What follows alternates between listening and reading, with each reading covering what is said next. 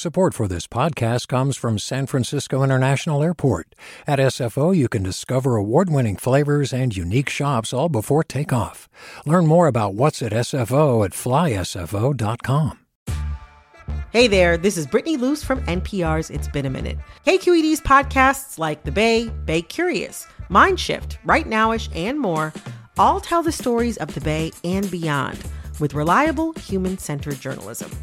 They aim to inspire, make you think, entertain, and expand your understanding of the place you call home. Here's how you can support podcasting at KQED. Showing your support is easy, and you can join Brittany in supporting KQED Podcast too at donate.kqed.org slash podcast. That's donate.kqed.org slash podcast.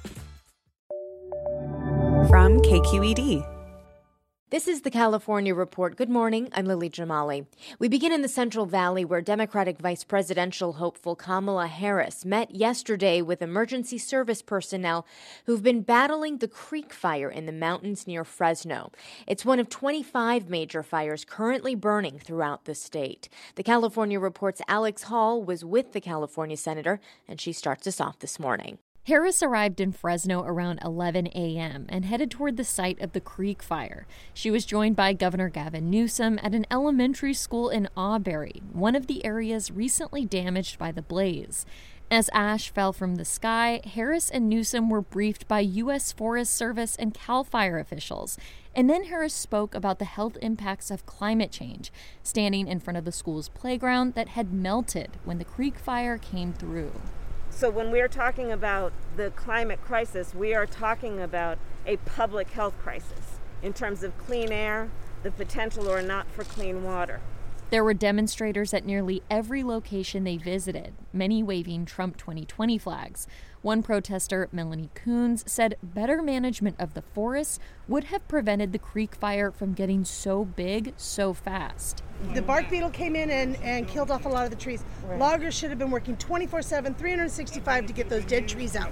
Senator Harris left Fresno mid afternoon, heading to her next campaign event in Las Vegas. For the California Report, I'm Alex Hall in Fresno.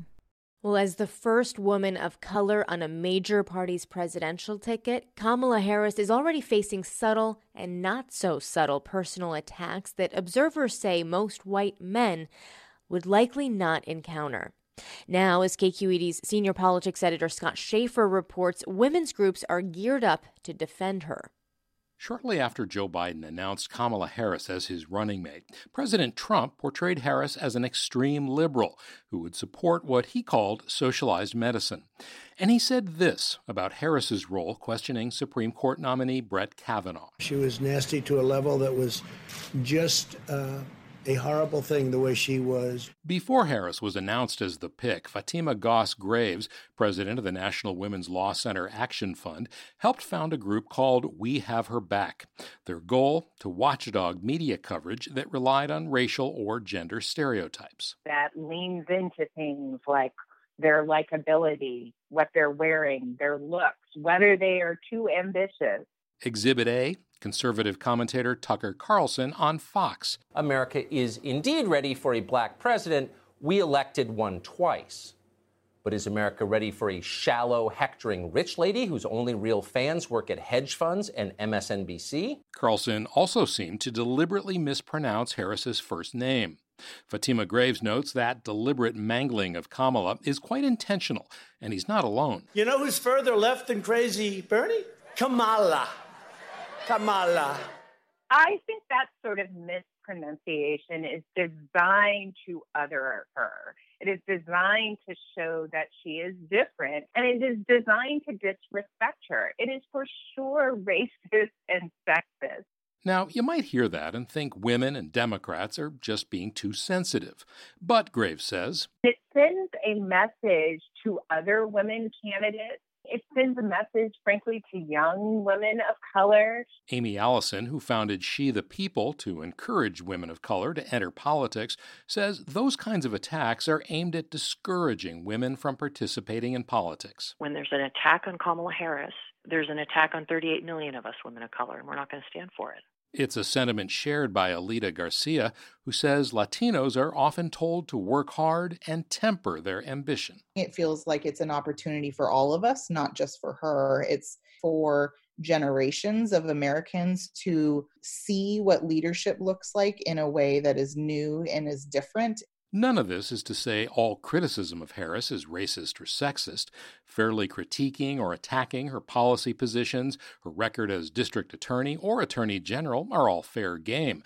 In fact, Fatima Graves welcomes that kind of scrutiny. It's actually not that big of an ask to say when covering women candidates, deal with the substance. Don't deal with the sort of stereotypes and tropes about their looks or likability. Aimee Allison says after what happened four years ago, she and her allies aren't taking anything for granted. In just over 50 days, women of color are going to turn out, and we're focused on having the conversation amongst each other about what that's going to take. It's not going to be election day, it's election season. The goal, she says, is to get women to vote by mid October and spend the final two weeks making sure their friends and families do too. For the California Report, I'm Scott Shafer. A group of California prosecutors say they are fed up with their peers' opposition to criminal justice reform, and they're starting a new group dedicated to pushing political change. KQED politics correspondent Marisa Lagos has that story. San Joaquin County District Attorney Tori Verber Salazar says she's been frustrated by other DA's unwillingness to consider alternatives to harsh criminal sentences. She's one of four current and former DAs founding the New Prosecutors Alliance, and the only Republican among them.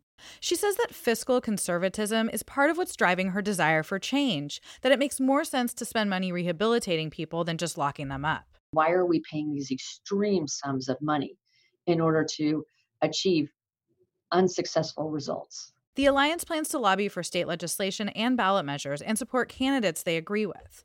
Journalist Emily Bazelon wrote a book about how the power of local prosecutors has driven mass incarceration in the United States. She says a group like the Prosecutors Alliance stands to make a real difference in debates around criminal justice reform by changing who speaks for law enforcement. If you have some DAs on the other side, even if it's the minority, saying, wait, wait, wait, we don't need these heavy sentences to do our jobs, that really changes the conversation. Bazelon notes that traditional law enforcement associations give equal voice to every county, meaning that Los Angeles County, with a population of 10 million, has the same weight as Alpine County, with its 1,100 residents.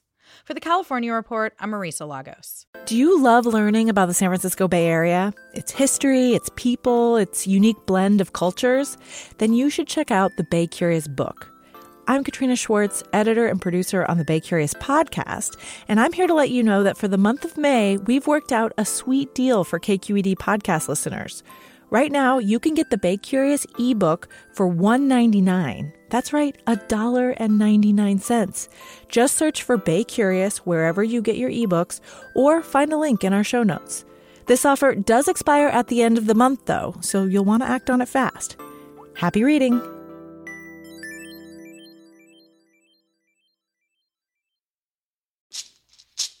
Hey, it's Glynn Washington from Snap Judgment.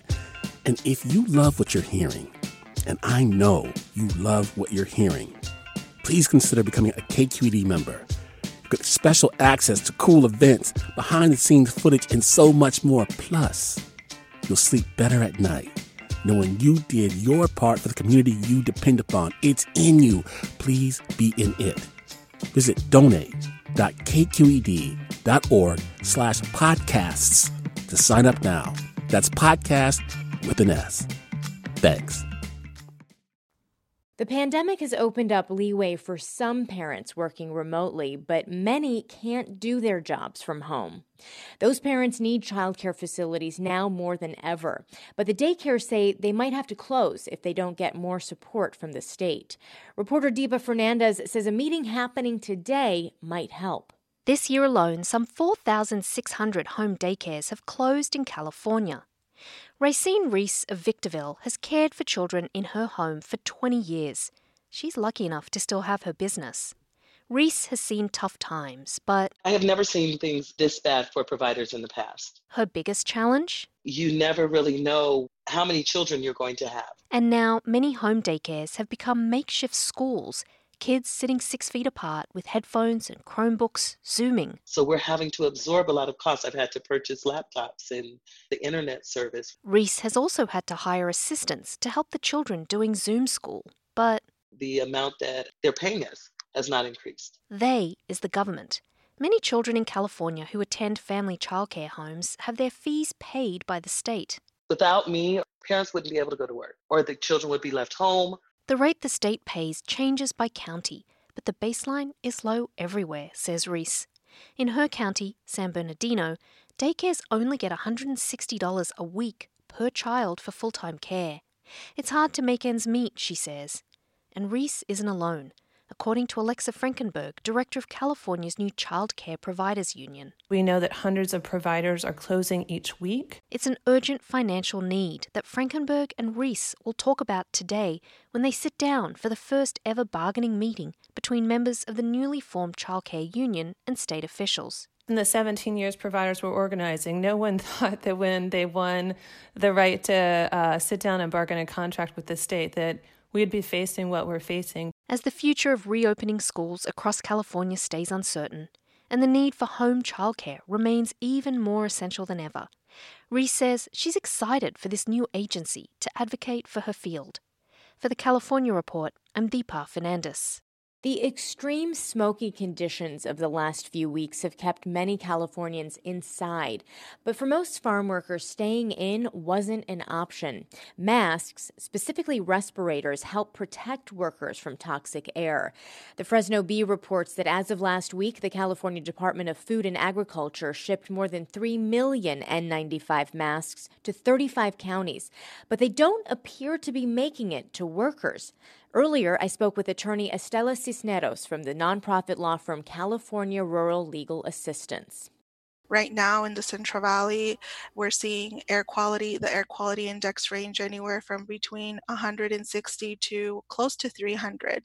So it's definitely a, a situation right now where employers are legally required to either provide free of charge N95 mask respirators or do other practices to change the, the way that workers work to reduce the air quality index equivalent to uh, below 150. But we actually actually have yet to speak to any worker that has received either an N95 mask from their employer or any of the required training about how to use any such N95 respirator correctly. That's the other important part as well. What else are you hearing from the workers that you're in touch with, not just about the lack of protective equipment, but also the issue of just health effects? What reports are you hearing about how they are feeling, how they're doing? Are they feeling sick because of this air? We have heard reports from various workers who are feeling a lot of either chest congestion or sort of other respiratory issues throughout the Central Valley, as well as other parts of the state, um, you can see the smoke, but even if you can't see it, you're still breathing in, of course, particulate matter that's found in, in smoke.